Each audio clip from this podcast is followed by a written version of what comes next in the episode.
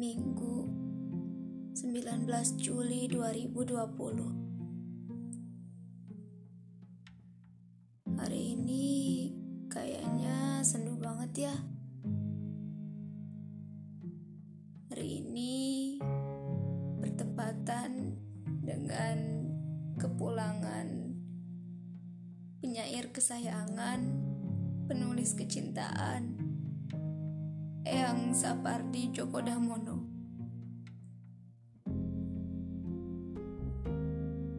Bisa ngomong apa-apa sih. Intinya kita harus berdoa untuk Eyang.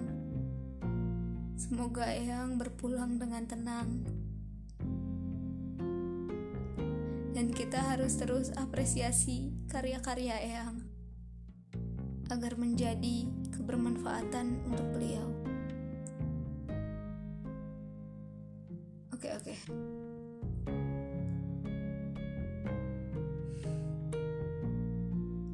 Sekali lagi, hari ini kayaknya sendu banget ya. Rasanya tuh kayak masalah tuh kenapa sih mati satu tumbuh seribu? Ada aja mulai dari kesel sama teman, sinyal jelek pas lagi uas, dimarahin ibu, tugas gak beres-beres, konflik sama sahabat, dan masih banyak lagi. Segini baru masalah lahir loh ya. Belum lagi masalah batin.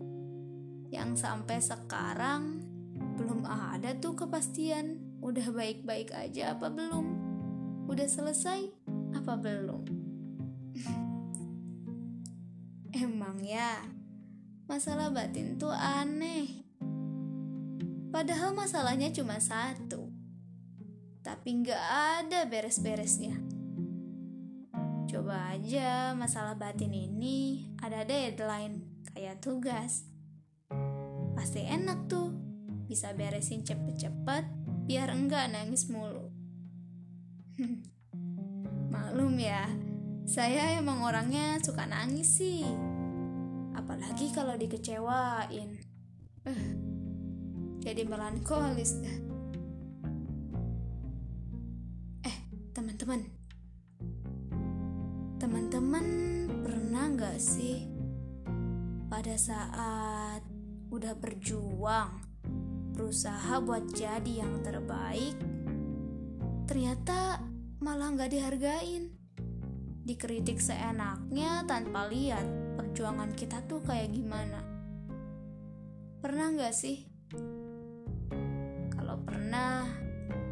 Kita sama nih. Teman-teman jangan pernah ngerasa sendiri ya. Kalau ada hal yang harus disuarakan, cerita aja ke sahabat kalian. Siapa tahu dapat solusi. Eh, tapi gimana kalau sahabat kitanya itu nggak ngebela kita? Malah bilang kita yang salah. Harus jadiin ini pelajaran lah. Harus lebih baik lagi lah. Hmm, emang bener sih Padahal kan kita cerita ke sahabat kita itu buat nyari orang yang seia sama kita. Masalah benar atau salahnya itu bisa diomongin nanti setelah hati kita berdamai dengan keadaan. Iya gak sih?